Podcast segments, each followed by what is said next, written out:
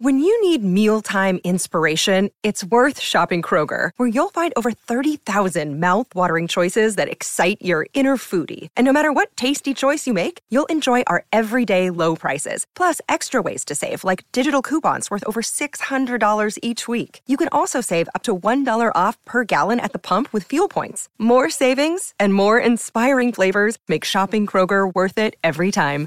Kroger, fresh for everyone. Fuel restrictions apply. Your weekend is not complete without the First Lady of New York Radio. It's the Joan Hamburg Show. Talk Radio 77 WABC. Welcome, everyone, to the Joan Hamburg Show. We do this every Sunday starting at 2 o'clock. And I thought you needed a little extra treat. So I'm indulging myself. I invited actor Michael Zegan who plays the on and off again husband in the marvelous Mrs. Maisel, everyone's favorite TV show.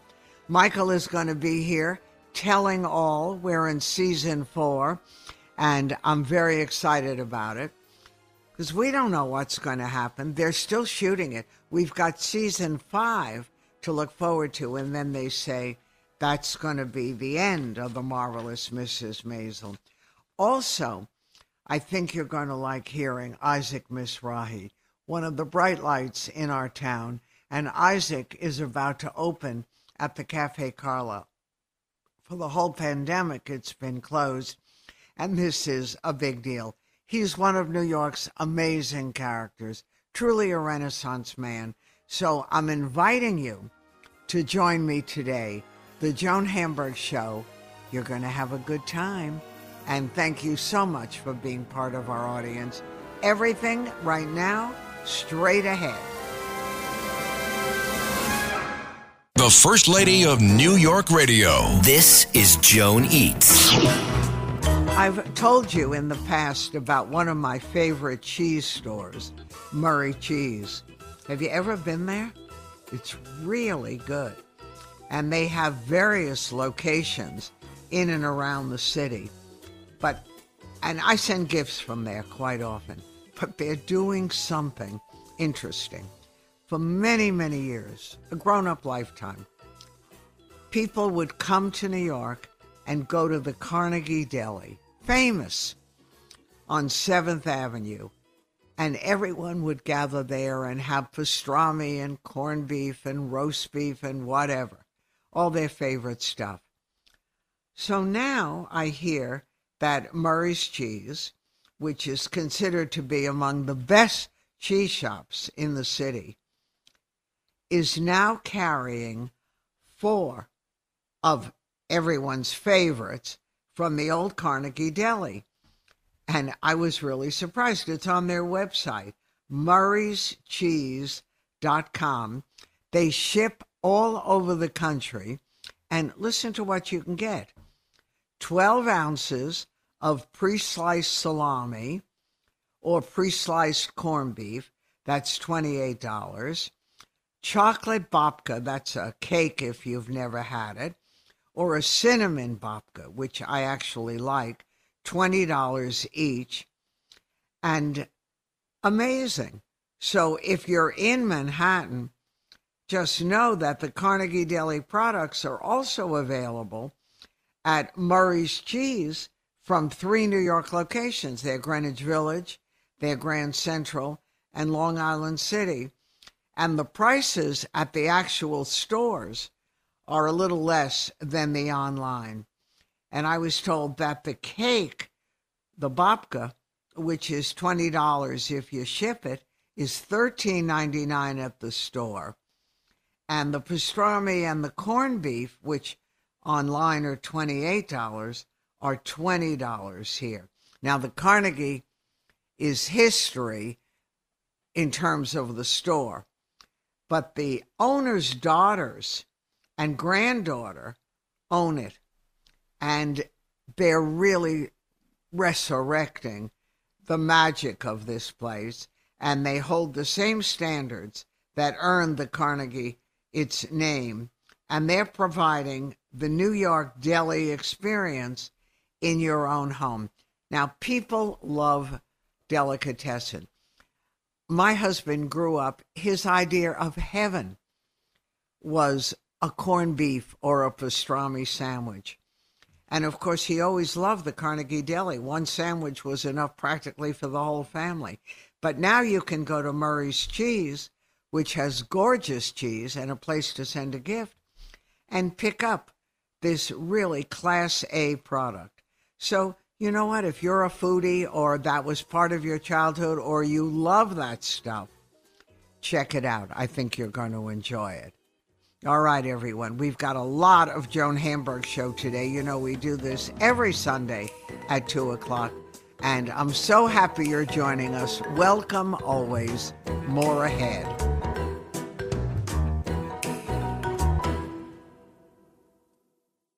Taking you behind the curtain.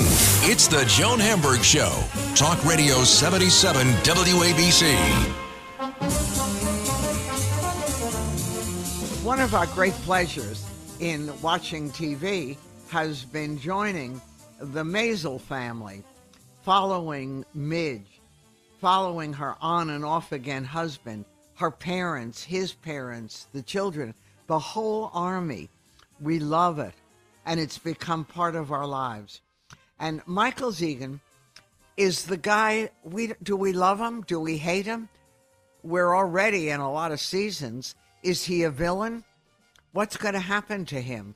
He's got a girlfriend, but then Mrs. Maisel, the amazing Mrs. Maisel, our one of our favorite TV series, she's got guys too. So, Michael, it's been a lot of fun to watch you come of age from the bridegroom in the beginning to a guy who's sort of finding himself and evolving. That's the joy of television series. Oh, well, yeah, thank you. Um, I agree. Uh, you know, he's definitely evolved over the years. I know, and you've played a lot of characters too. That, that some of them are villains, some of them aren't. As the husband of the amazing, you're a different kind of a villain, and you go through which a lot of guys go through. You know, you're married to a woman who suddenly starts taking off in a career that you thought was your career. And you're dealing with her, you're dealing with babies, you're dealing with your parents, and like, who Yeah. are you? So not easy. Well, he- he- you know, he's and he's dealing with it at a time when uh, that was sort of socially unacceptable um, for you know a woman to take off the way she does, and for him to have to take care of the children. Um, so I, I, I mean, I personally don't see him as a villain. Um, maybe in the first season, in the first couple of episodes, I sort of, you know, I wasn't really sure who he was Who he yet. was, right. Um, so, so perhaps I might have leaned into that a little bit. Um, but uh, you know, he's not the villain. It, it, it's clear that he's just a human being and he has flaws and he's made mistakes. And uh, and like I said, you know, I, I still don't know where he's going, and that's exciting to me. and that's great for us. That's what Yes, sure. Yeah, right. Sure. That, that's what we love. And you've certainly done a lot of prominent TV stuff. Boardwalk Empire, that was a Mhm. great one. The Walking Oh, yeah. Dead, well, you know, a lot of them. So I'm just Well, uh, curious. Go ahead. Yeah. No, I, I, I- was just going to say, I just, I've been lucky. I've been very lucky that, uh, you know, I was able to partake in these, these amazing TV shows that I was a fan of, you know, before I was on them, which is, which is so bizarre. It, it's, it's like um, the movie Pleasantville. It's like, you know, I watch a show and then all of a sudden I'm on it. Um, You know, but it's it's, it's, it, it's maybe it, it drives me. Maybe, you know, maybe, uh, like I, I, it drives me during the audition or something like that. You know, I, I, I want to be a part of it. I want to be in that world. I want to act with those those actors, those characters. Uh, so it's it's really it's just fun. And I also have the feeling that you get the whole family part of the show. You know, that what an important role they play, whether they're on a lot or on a little. Those people, we still need to be there. And they provide well- a balance, which we love as watchers and viewers. Yeah, and you know, and and and the first time I read I read the the, the script, the pilot, when I was auditioning for it, I just I I felt a, a kinship. I just felt like you know I knew these people. I I uh, I kind of grew up with these people. Not not my family. You know, it's not not necessarily my parents. They're not they're not really like the the Maisels or the Weissmans Uh-huh. for that matter. But but I, I you know I just I just got it. I don't know. Maybe it's just the way I was brought up. Maybe it's what I what I was introduced to in terms of comedy um, when I was a kid, and uh, I just felt like I could be a part of this world. When you were a kid, Michael, did you want to be an actor? Was that something, you know, you grew up not on Central Park West. It wasn't a big New York City grow up. So where No, did I mean, I'm- acting? I'm- Yeah, uh, you know, I'm from New Jersey, so I grew up like uh, I'm, I'm from Ridgewood, New Jersey, which is like 40 minutes outside the city. Right. Good. time. and uh, both my parents are from the Bronx, and um, you know they they- they're they they're not um, actors by any means. They're not in the arts, but uh, but they support the arts, and and I, I grew up you know going to theater. I I whether it was Broadway, we used to always go to Broadway shows, um, which I loved. Um, you know what, whether it be musicals or straight plays, and uh, and then there was also you know, my mom used to take me to children's theater all the time, and which was just you know Pinocchio or or Snow White or stuff Mhm. you know stuff like that um, that they used to do at community theaters in New Jersey. And then my my my uncle uh, my uncle Bernie used to take me to uh, all these avant-garde shows in the city. You know, I, I remember going to see uh, like a one-man show in some guy's apartment. Um, and and so like I just had a very well-rounded education in terms of the arts, and I, I don't know what it was, but I just it I just sparked to it, and I, I remember from the time I was in kindergarten I wanted to be an actor, and I told my parents that I wanted to be an actor. Um, so it, it was something that you know I don't necessarily think they they wanted me to to become an actor, but um, but they definitely didn't discourage it, and they sent me to acting classes every weekend, which I loved, and uh, you know, so they they they supported it to an extent, Right. and and obviously now they love it, and they can tell all their friends. and of course, and it's a show that they probably love. I mean, everyone Oh yeah, can enjoy Of this. course. And fortunately, right, there's going to be another season. We're we're in season four, but there's going to be another season too. So we really don't know what's going to happen. But yeah. We we've already started uh, shooting season five, which is going to be our last season. Um, and uh, yeah, I mean, it's funny because it's it's kind of confusing right now, even for me. It's like season four hasn't even really come out yet. I mean, there's the first two episodes, but the rest hasn't come out. And there's there's so much content, um, and uh, that you guys are gonna gonna see, and and we're already into season five, so it's uh, it's and and the scripts for season five are amazing. You know, it's just it's gonna be great. It's gonna be great, and I have a, a good feeling that we're gonna really stick the landing at the end. It's Oh, I- I bittersweet, but so. you know everything comes to an end, and I've known about this for a while, and uh, so it's okay. again, it, it's bittersweet. But I, I just I, I'm gonna I'm not gonna take it for granted. I'm just gonna you know live in the moment. Well, which is what you have to do. You've been in major TV shows, and you know, after every ending is a new beginning. I love that the show is set in the 50s and 60s. This is the New York that was such an exciting time. So it's sort of reassuring when we see it to think our city is going to come back. It may not be like that, but it's going to come back.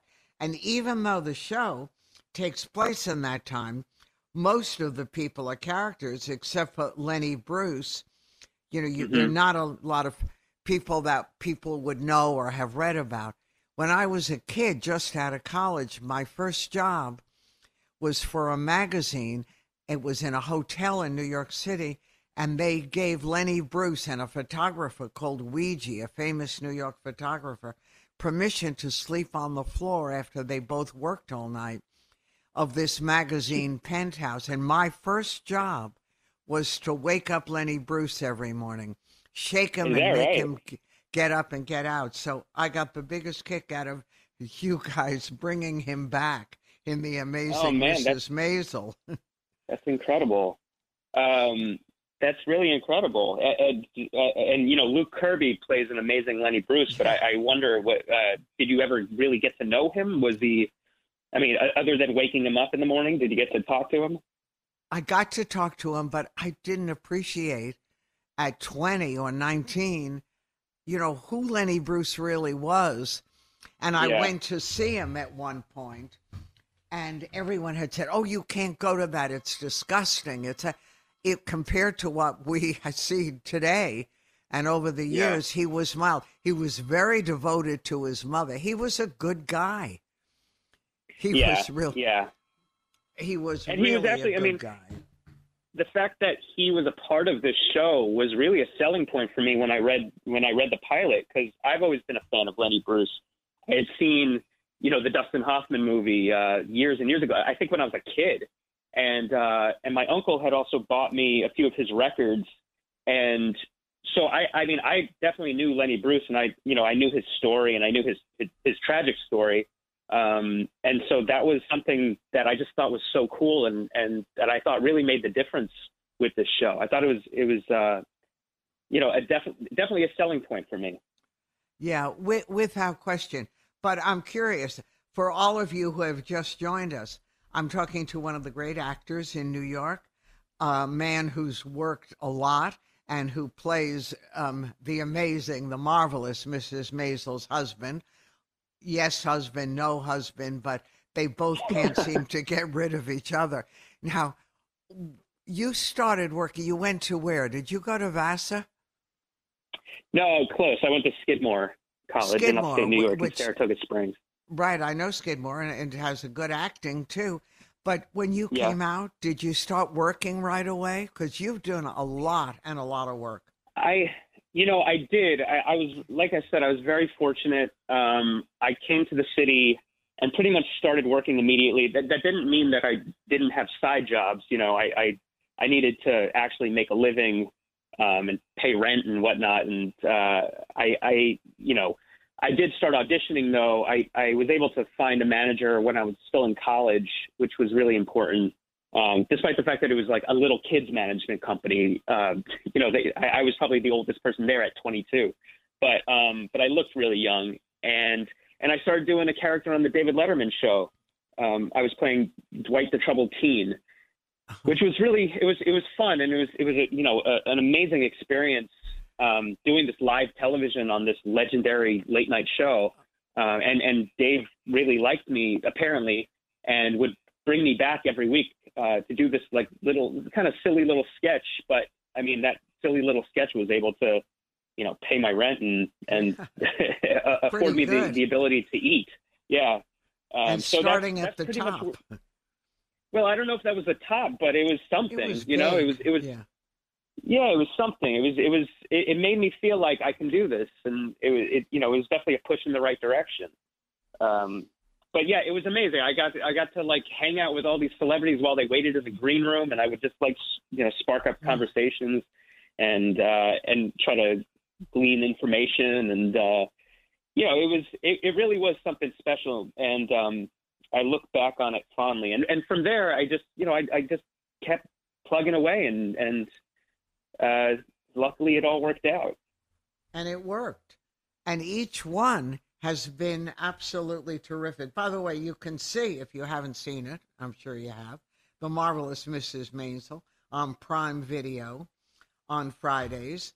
And I know you guys are shooting all over New York. In fact, someone called me today to say that they were on 80 something street on the west side, and there was the amazing Mrs. Maisel. Yeah, well, So uh, they're yeah. doing I mean, that. you know, we we're you're, we're shooting all over New York. We should, you know, as you can see in the in the first episode of this season, we shot in um, Coney Island, which was pretty special. I know, Uh, 1950s fun. Coney or 1960 Coney Island, and you know, it's just with this with this show, they just go all out. And I mean, you know, there was hundreds of extras. Everybody's dressed to the nines, and um, it was supposed to be summer, uh, although it was. I think we shot like at the end of April, so it was a little cold, or maybe it was the beginning of May, but it was it was cold uh, nonetheless. And uh, you know, everybody just just stuck it out, and all the all the background actors were wearing short sleeves, and nobody's complaining. Um, and it was just beautiful. It was just it was just it, you know it's a gorgeous shot. Right, and you're such a part of the city when you do that and work in in shows like this. It's Mm-hmm. You know it gives us such a wonderful look at and the city is magical and it was magical during those times. Is the Oh, cast I'm sure. Yeah. well you've done Joel so many different TV shows. Is this one different in terms of your relationships with the cast? Um, you know, we're a very tight knit group. Um, we, you know, there's no egos, there's no arguing. We're, we we really do love each other, and and I think none of us take this this show for granted. Um, it's it's hard to hang out with people these days because of of COVID, yeah, and COVID. um, but uh, but you know, back before COVID, we always tried to get dinner as a cast, and um, I mean, we still do, uh, but you know, it's just a little more difficult right now. And uh, but we do have, you know, we've got a text chain, a group text, and we we really do love each other. I mean, it, I don't think I have experienced anything like this. Not that I've ever experienced anything bad. I've been, I really Right. have been very fortunate with with the cast that I've been part uh, a part of, and you know, there I've never experienced any any, any animosity towards each other from anybody. Um, so I guess I- you know, and I've heard horror stories. So I, I don't know. It's just never happened on anything I've worked on that I can remember. But uh, but yeah, we do love each other, and and it's really it's I I, you know I did a play recently. Um, and uh, a bunch of uh, the cast came to see it, and then we went out to dinner afterwards. And I was just thinking how sad it was that you know this this wasn't going to happen. Um, well, I mean, of course we can get together, but just just working with these people, you know, it, it, as a, as a group, it's Right. it's not going to happen, you know, after this, most likely.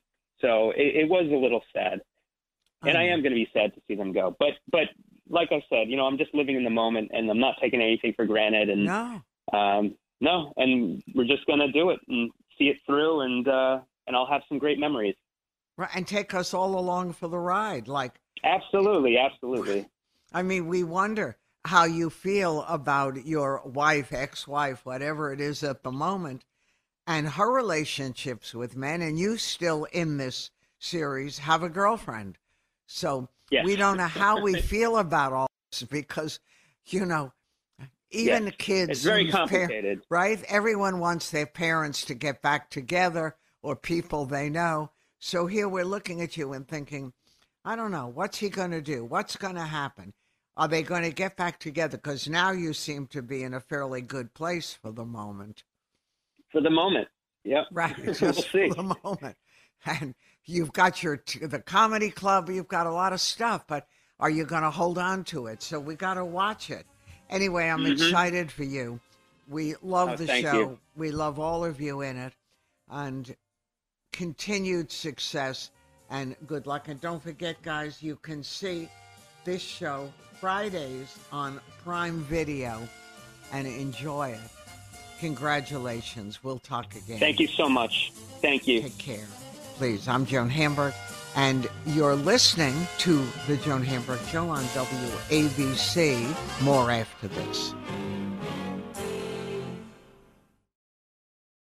The First Lady of New York Radio, Joan Hamburg. Entertaining and informative. Talk Radio 77 WABC. Welcome, everyone, to The Joan Hamburg Show. And we need cheerful. And who could be more cheerful than the one and only Isaac Mizrahi, who is doing something amazing?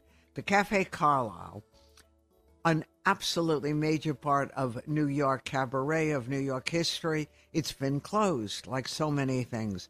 But it is opening with Isaac coming in for two weeks, a brand new show called In Person, March 1st through March 12th. And I have been, whenever Isaac is at the Carlyle or major places, I go to see him. So this is really exciting. Guys, think, I mean, we haven't been most places in over two years. So tell me, Isaac, my dear, how did all this happen? You've been planning it for how long? Well, I mean, goodness, I, I've been I've been dreaming about it for I don't know, like two years or something, right? And and and and you know, last year we did some we did some virtual shows from the Carlyle, right, without an audience, Right. and they were great, pay per view on Broadway World, etc. But this is like this is what we all dream of is like being in front of people in that room again, you know, that room which I don't know about you, but I worry about that room only because it's New York City, darling, and I we know. have very few precious things left, and this is really one of them. And you know, and it's been out of commission now for really like about two years. So this Yeah. is exciting, exciting, exciting for me. You know, really exciting. And I have to say, Joan, it's emotional. You know, like I don't know how I'm going to make it through that night without kind of you know cheering up a little bit or a lot, right?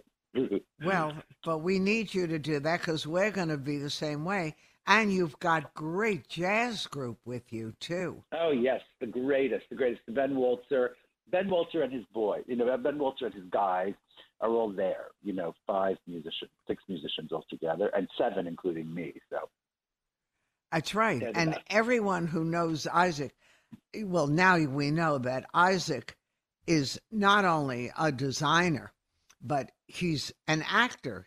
He sings, he's a host, he dances. He did a great documentary years ago. and I have He loves- by the way. Yeah. Right. And he, Sorry he loves to eat. I don't mind the dog. What kind of dog do you have? I have two dogs. I have one who is a genius and she never speaks, and the other one who's kind of a monster and he speaks a lot. So that's who you're hearing, Dean, and Kitty is the other one. But Well, I have Annabelle who speaks constantly in a Oh, loud dear. bark all the time. she she wants to make sure that we hear her.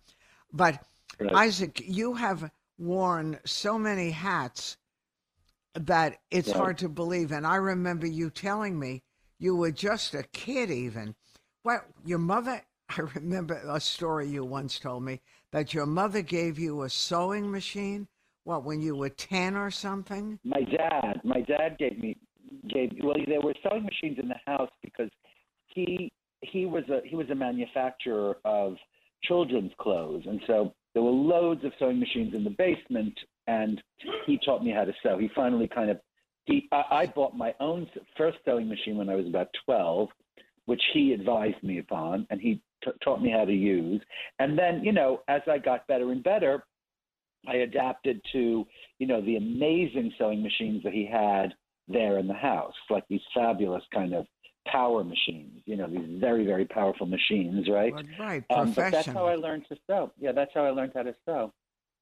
Yeah. And you started you know, making before- clothes then, right, as Well, a yes, kid? I did, I did. But before I did that, I did like, you know, female impersonation, darling. And, and, and that was not exactly a source of pride in 19 Not you know, in not in the neighborhood. when I was 12. Yeah, exactly. It was not a source of pride. You know, my parents would, and so that's, I think that's why I, I, I subverted my desire to go into show business. Um, you know, I went into fashion because I thought it was just going to be, and I was right. You know, I, I, I, what I really needed was to sort of get out of that environment because it really wasn't, you know, this Orthodox Jewish environment, which it really wasn't a good place for me. And so, you know, mm. I was plotting my plotting my escape and plotting how I could make money enough to get an apartment and leave and get out of there. And the easiest pla the easiest thing, it seemed much easier for me to make money as a design assistant or whatever, a gopher. I, I you know, I had a million connections. You know, in New York, it's all about the garment business, right? And everybody knows 15 people in the garment business. So I was right about that. It was very, it, I mean, I, I went to Parsons. You know, I kind of got the best job that was offered to in my class. I got this job for Perry Ellis. And darling, you remember what Perry Ellis was in, in 1980 when, I, when I was working there. It was, he was, and it was the greatest job. And I was so lucky. And he introduced me to all these people. And anyway, it led me down this trajectory. And I, you know, I'm not bad at fashion. I'm good at it but I'm better at singing. I'm telling you, I'm better at telling jokes, and I'm, I'm really excited that I'm kind of on this this this incredible like sort of quest to be to to to to, to be to do these show, to do more and more shows. Um, I have a fabulous like new booking agent. I'm really excited about what's going on in my life. It's like forget about Act Two, darling. It's like Act One. I did Act Two already. Act Two was fashion. Now I'm doing Act One. I mean it. This is true. But that takes too a lot of courage. I mean, you you started in fashion. You had trunk Yeah. shows. You did great. You were in major stores like Bergdorf's. oh and yeah. back in your head, you kept thinking, "I'm a performer. I've got to right be when am i going to do this when am i Yeah. doing this like when is So- this happening and you know and it's been take it's taking me a little while just because i feel like you know i'm not gonna i don't really honestly i i, I think maybe people are a little slightly confused they go wait a minute i'm going to hear this guy sing and tell jokes how is that possible but I think more and more people now. I swear to you, Joan, it's what's really exciting is I get more people stop me on the street and go, you know, I saw your show and it was great. I saw it in Philly. I saw it in Princeton. I saw wherever it is on play. I saw your show and it was great, as opposed to, oh, I buy your clothes or something on QVC or whatever it is. You know, that's also very thrilling, I have to tell you. But it's a little bit more meaningful now when people stop me on the street to tell me they've seen my show. You know, the other day I was at um, the Candy Kitchen, our, our, our, our beloved Candy Kitchen here in Bridgehampton, Bridgehampton. right. Mhm. And this wonderful young woman came up and said, I, and I was expecting to say, I just bought a t shirt on QVC. She said, I saw you at Bay Street and you were hilarious, you know, blah, blah. And I thought, how great. You know, it just makes me feel so great that I'm actually making this kind of headway, you know? I mean it. Act one, darling. Act one. Curtain going up on Act one. Well, you know what? It it is amazing because certainly fashion has huge appeal for so many people, but in your Yes. heart, as good as that is, and of course you're still doing it, and Yes. everyone still knows you as that. It's Isaac, the song and dance man, the Yeah, entertainer, the It's actor. a crazy. It's your thing. heart. It's a crazy thing. It is. You know, um, when I was a kid, I used. I've been. I've, you know, I've been going to psychics my whole life, right? Like literally. I started when I was. We always Perry Ellis, love that. Perry. We did. We've always liked it. Perry Ellis introduced me to this wonderful psychic, and I've been going to her. I was going to her, and then I went to another one, another one. Anyway, I had this fabulous tarot reading, and the final card that I picked was this kind of crazy, like singing, dancing guy on stage. It was like these. They were like these cards. They were Mexican um, tarot cards, which is a little bit different from other decks. But this guy was on stage with a top hat and a cane, singing, right? And he said, "Darling, this is your fate. I don't know what you think you're doing on Earth, but you know, until you get on stage and you do these songs and this is what you're going to do." And really, that stuck with me. And so many psychics have told me that. So I'm just kind of waiting for the payoff here. I'm just waiting, darling.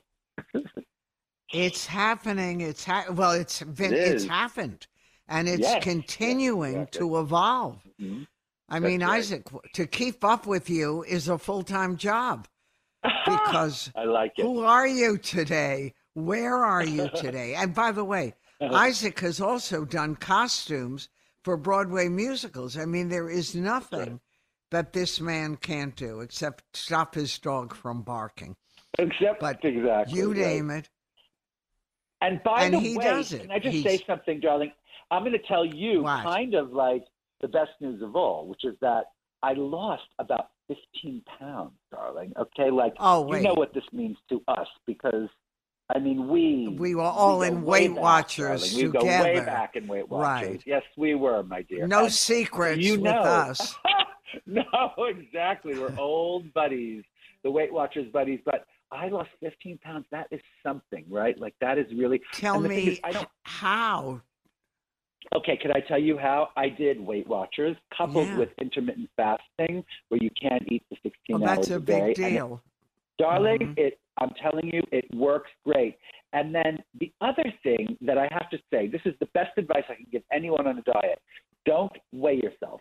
Never weigh yourself. Weigh yourself. I weigh myself only when I go to the doctor, and Every I only, and I, you know, the weigh yourself. Do not do it. It's not good because if you, it's just discouraging for the most part. It's so slow and incremental. If you just stop weighing yourself, right, and then your clothes start to fit a little bit better, and then you start feeling better, and you have more energy, and then all of a sudden you get on the scale like six months later and you lost six pounds and you're like okay i'll take six pounds you know and then you get on the scale a year later and you lost 10 pounds or and a year and a half later, like in my case, Mm. I lost 15 pounds. It took me a year and a half, darling.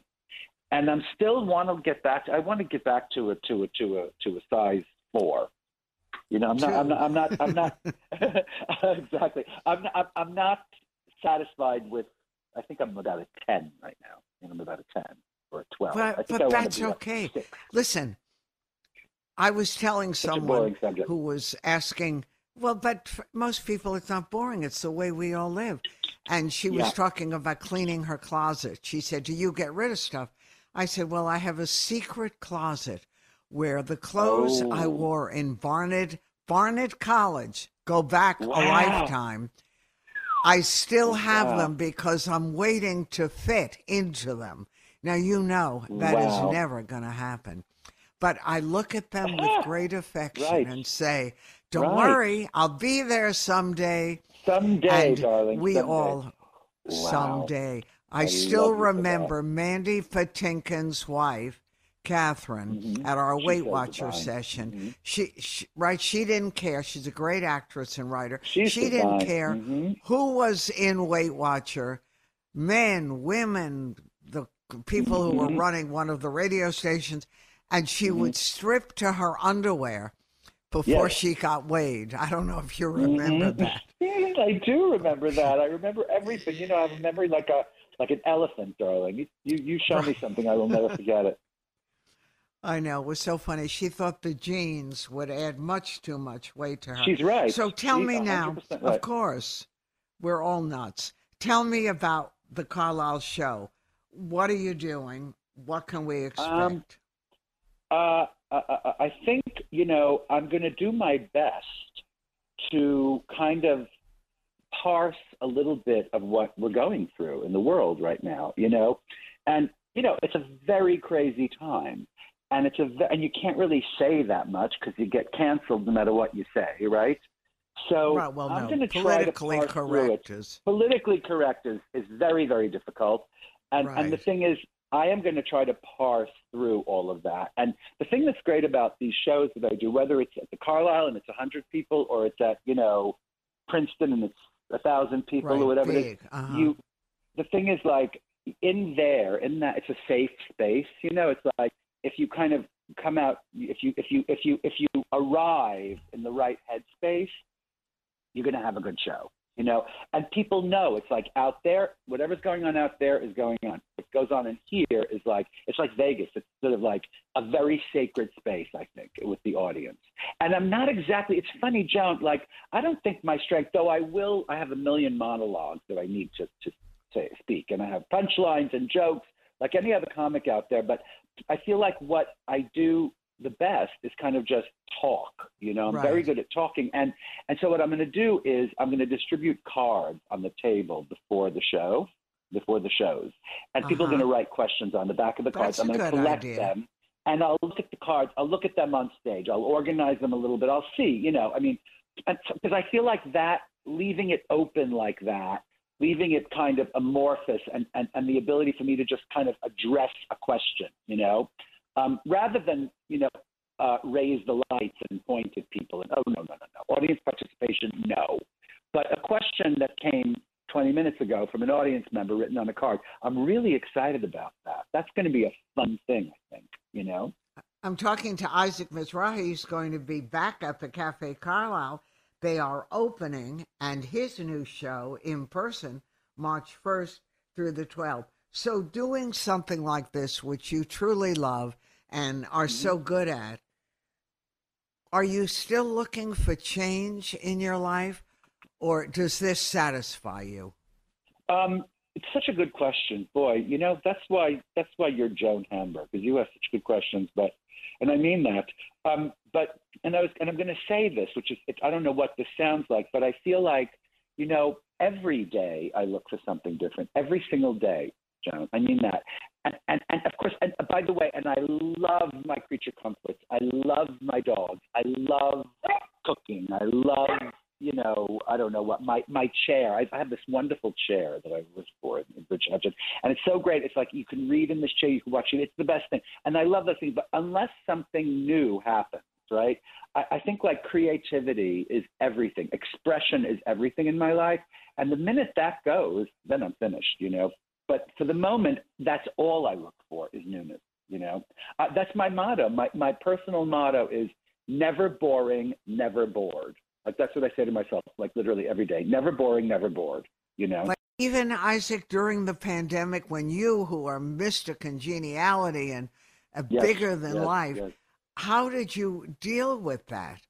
Ah, you know, I mean, one thing um, I have to say, you know, I had a million Zoom. We had a, I had like regular cocktails with like several different friends. Smart, My friend right. Mark Morris and a few dancers, and I had a regular Thursday, and then I had a regular with Robert Couturier on Tuesdays, and, and and Cecile and all these friends. I mean, we had regular cocktails on Zoom. That's one way.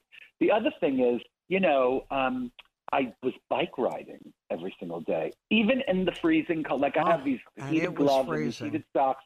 Darling, I went bike riding this morning in Bridgehampton for an hour. I do that every single day in the freezing cold, in the boiling Mm. hot. I don't care what happens. But that's an important thing to like, you know, stay active. You have to keep moving, Right. darling. Keep your moving. head going. Keep moving. All right, so Isaac goes out on his bicycle, which I want to hear about in the freezing cold, Zooms with friends, and cooks and lives a life. So you bike like even today as we're Well, talking. It's cold I and mean- nasty. But ex- except the thing is, it keeps your mind moving. You know, it keeps you moving, and that's really, really important. And like everybody else during these past two years, I felt confusion and despair and dread. You know, and you have to do whatever it takes to get through that. And I mean it. It's like you know, people drink and they take pills. And by the way, I do plenty of that. You know, I mean, I love a good cocktail. I love a Xanax, darling. I mean, you know, sometimes you just need those things, and that's fine. Nobody judges anybody. Everybody does whatever they, the hell they have to do. And so, but like I was going to say, like the rest of the world, I think, you know, it's sink or swim, my dear. You either have to, you either find stuff or you or you're going to sink, and that's not a good thing. And the further you let that go, the further, the, the harder it is to get back. You know, and I know that from personal experience because I was really depressed as a kid. You know, I had a really rough childhood. I was very depressed. Well, you know? when you know, live in a tight community and you don't conform to what people think one Right. should be, it's tough for kids. Yes, yes, and yes, you yes, really lived through a hard time. You had loving people around you, but they didn't Mhm. get who you were. No, no. And it was lucky that, that, that I had those people around me and that I was born and that I was taught, you know, to kind of trust my own inner feelings because Uh-huh. that's what you if you trust that you're going to be okay eventually i'm not kidding and then and then you know when i was a teenager i i when i was 20 years old i moved out of the house and everything just changed in my life. You know when i was 13 i went to performing arts high school. That really changed my life. That changed the whole trajectory of my life. It showed me that it was you know that it was possible to find like-minded people like-minded people who loved theater and the arts etc and you know i think that's the most important thing to me arts education art for young people like that is what is going to save so many so many so many people you know? I don't know why. Somehow like art is not as important as like gym or sports or something like that and it needs to be because there are as many artists as there are athletes and we have to i feel like we have to cultivate them you know? And you know what's important too? That you got into this school where you fit in and where you belonged and you felt Yes. Mm-hmm. like minded souls. But kids who are different, who don't have that opportunity, they have a really tough time getting through high so school. dangerous i and know it- it's, so dangerous for children. Yes, it is. It is. I mean, God knows what would have happened to me, and I really mean that. If I had not been fortunate enough to find that school, I don't know what would have happened to me. You know, I don't know what would have happened. I think about it all the time, but I'm lucky, just the luckiest, right? The Well, luckiest, and you had a lot of talent too, and you Oh, had thank you. enough belief in your own ability to make it. You know, when a lot Wow. of kids would have just been so depressed and gone another way, you didn't. And I'm always amazed by the kind of inner strength that that took, because who's more vulnerable than Mm. a teenager well, who doesn't said it, feel he or she belongs. You So- said it, dear. You really said that. You said a mouthful. That is the truth. But But you did it, and you continue it. to do it, and, right? And you, you're exactly. evolving Mhm. constantly, which is Absolutely. fantastic. You know, you Mhm. understand what change is all about, and you're not afraid now. Even if you are, you go for it. Right. This is the thing about it, Joan. Like, you know, that's what I always say about my life. My life, like, it showed me optimism. It taught me optimism, you know, from whence I came. And then just the States took me to performing arts and they were like, hey, be optimistic because something good is coming, right? And then I went from there into fashion and everything just, it's like this kind you pull yourself forward. You pull yourself forward because of optimism. And, and I feel like that's what's dangerous with kids. You know, you kind of want them to know that it's getting going to get better. You just you need them to understand that because I, I worry so much about the kids that that don't get into performing arts high school or something, or that Right. don't find calling. You know, that's what I worry about. That's Well, we're lucky that we have you, and you can go to the Carlyle and celebrate a return to a normal life, to laugh, to feel happy, and to see this brand new show called In Person. Isaac Mizrahi. All the best to you. I'll see you Oh, I very love you, soon. Joan. Take okay, care, darling. darling. All the right, best. honey. I'm Joan Hamburg, and you're listening to WABC. There's much more to come. The First Lady of New York Radio. This is Ask Joan. I know now that people are emerging from COVID, little baby steps at a time, we do get a lot of calls as what's good to do. And people still feel outdoor stuff is good and space is good. If you've never seen the Orchid Show at the New York Botanical Gardens, I want to just remind you it's dazzling. It's the gardens are spectacular. Bronx River Parkway in the Bronx. You can go on to nybg.org. Advanced tickets is really recommended. It's very popular. Now, some of the exhibits are indoors, but there's a lot outside. Right now, they still want you to show the vaccine certificate. So that could change because it's changing constantly. But don't go without it unless you call them and find out. The ticket prices for the garden and the orchid show are $30 for the grown-ups, uh, 28 for the kids or students and older people. And there's a tram tour, all that's included, and it's a lot of fun. It's something really beautiful. Whenever I go, of course, I always buy too much, but orchids, you know, when they die, you just cut them back and they come again. Beautiful towers of orange, yellow, green, and undulating fields of white, plumes of purple. It's really quite spectacular. And there's tunnels of light, all kinds of works and information. You'll see the collections that people have, rare and iconic specimens. And sometimes, if you go, and they have night exhibits sometimes with music and cash bars and food, they have a lot of orchid evenings, and it will go through some of them the end of March and a lot of them in April. And then, of course, you go to the shop and you can buy whatever you want. And the prices are pretty realistic.